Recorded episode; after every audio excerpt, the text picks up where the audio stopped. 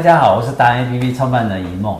我们今天特别，我从台北跑来台中潭子来寻找我们的骨科权威，吴文彬吴医师，跟大家自我介绍一下。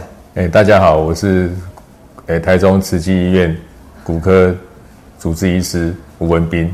是。那我在台中慈济医院已经有服务超过15年了。那在骨科从事骨科主治医师也有22年之久。我们很好玩，为什么我会特别跑来，你知道吗？因为我突然听到一个消息，我爸在跟我提啊，91岁，他脚不舒服啊什么的。然后呢，我也常常陪他去看医生。后来他跟我讲说，有一个很好玩，他听他朋友讲的，说一个治疗方式。然后呢，可以让他不用一定要开刀啦，因为他很怕开刀啊。然后我就好奇，那我查，然后问了很多我的学长啦，什么各方面，他才跟我讲说啊，你去找吴医师啊，专程我就从台北到台中来，然后我就想要请教吴医师您看过这么多，您是骨科的这个权威，你看很多类似这样，不管从50岁、60岁、70岁这样的哈。您看那么多，有没有什么比较特别的病人或什么之类的？其实我们以前从骨科的训练还是以开刀解决病人的疾病为主啦。但是这几年20几年下来其实可以开刀解决骨科的疾病，其实都不是什么难事。那最难的就是在处理跟骨科有关的一些慢性疼痛的问题。那这个慢性疼痛其实像刚刚讲的退化性关节炎，还是说这个肌腱韧带受伤撕裂，其实可以开刀解决都不困难。困难在于这个又没办法开刀，那吃药做复健还是中医的针灸推拿也都没有用，那病人好一阵子又来，反反复复。这个才是最棘手的问题。所以你最难的就是所谓的，他们明明都已经以你专业来讲都已经开刀弄好了，但是他们会觉得说，哎呀，怎么还是疼痛？然后跑来心理治疗比高过于那个专业治疗来得好，来多了哈，案件比较多，对不对？他其实心理上当然要安慰病人，那给病人信心，但是实质上我们现在目前在推广的，我们也有很多经验的，就是用这个再生治疗的方式来处理慢性疼痛的问题。再生治疗英文叫什么？叫做 PRP。 哦，难怪我爸跟我讲一个东西叫做什么英文字3个字，我一直在背不起来，叫 PRP。 对，就是那个东西，再生治疗这个东西。对，再生治疗。 OK， 那这个的治疗的效果如何？这个治疗效果以目前来讲，看是治疗哪一个部位啊？如果是在治疗这个软组织的问题，那所谓软组织就是大家讲的筋络啦、韧带啦、肌腱啦，这些其实以目前来讲，如果你诊断正确、精准施打，大概可以接近100%的治疗效果。OK， 那如果是退化性膝关节炎的话，那可能就是要先做一个明确的诊断，看它是在属于哪一期。那当然越早治疗，它的效果会越好。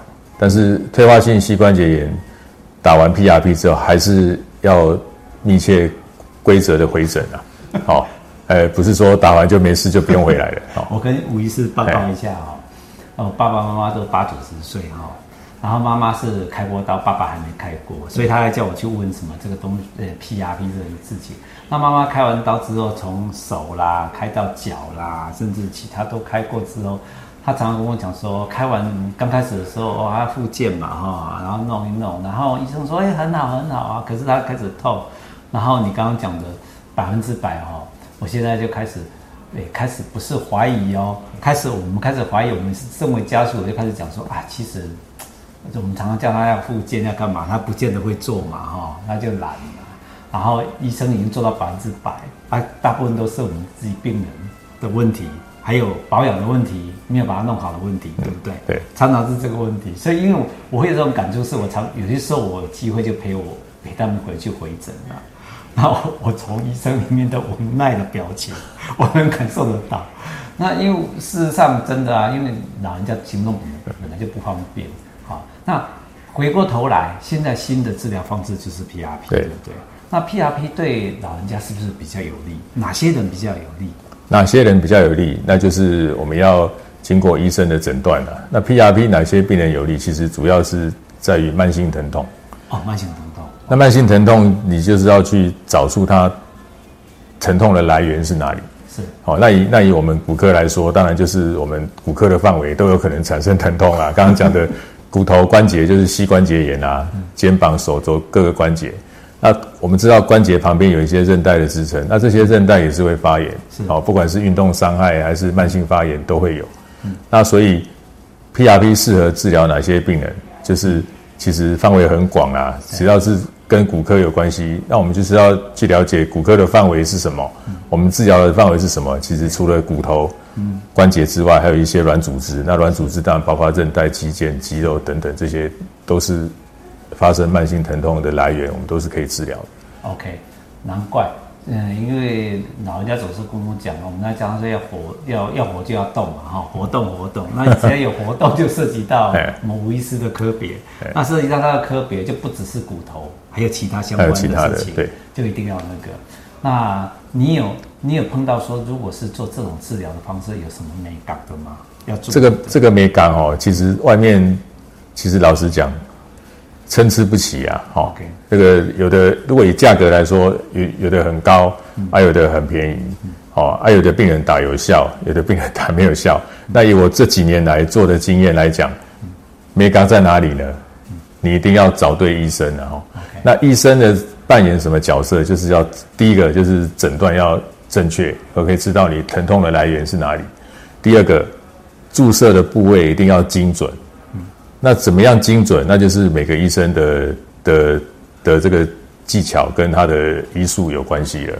哦，这是医生的部分。那产品的部分呢？我们一定要使用到能够这个分离出来的量，哦，它的血小板浓度，哦，分离之后的生长激素的浓度，这个一定要够。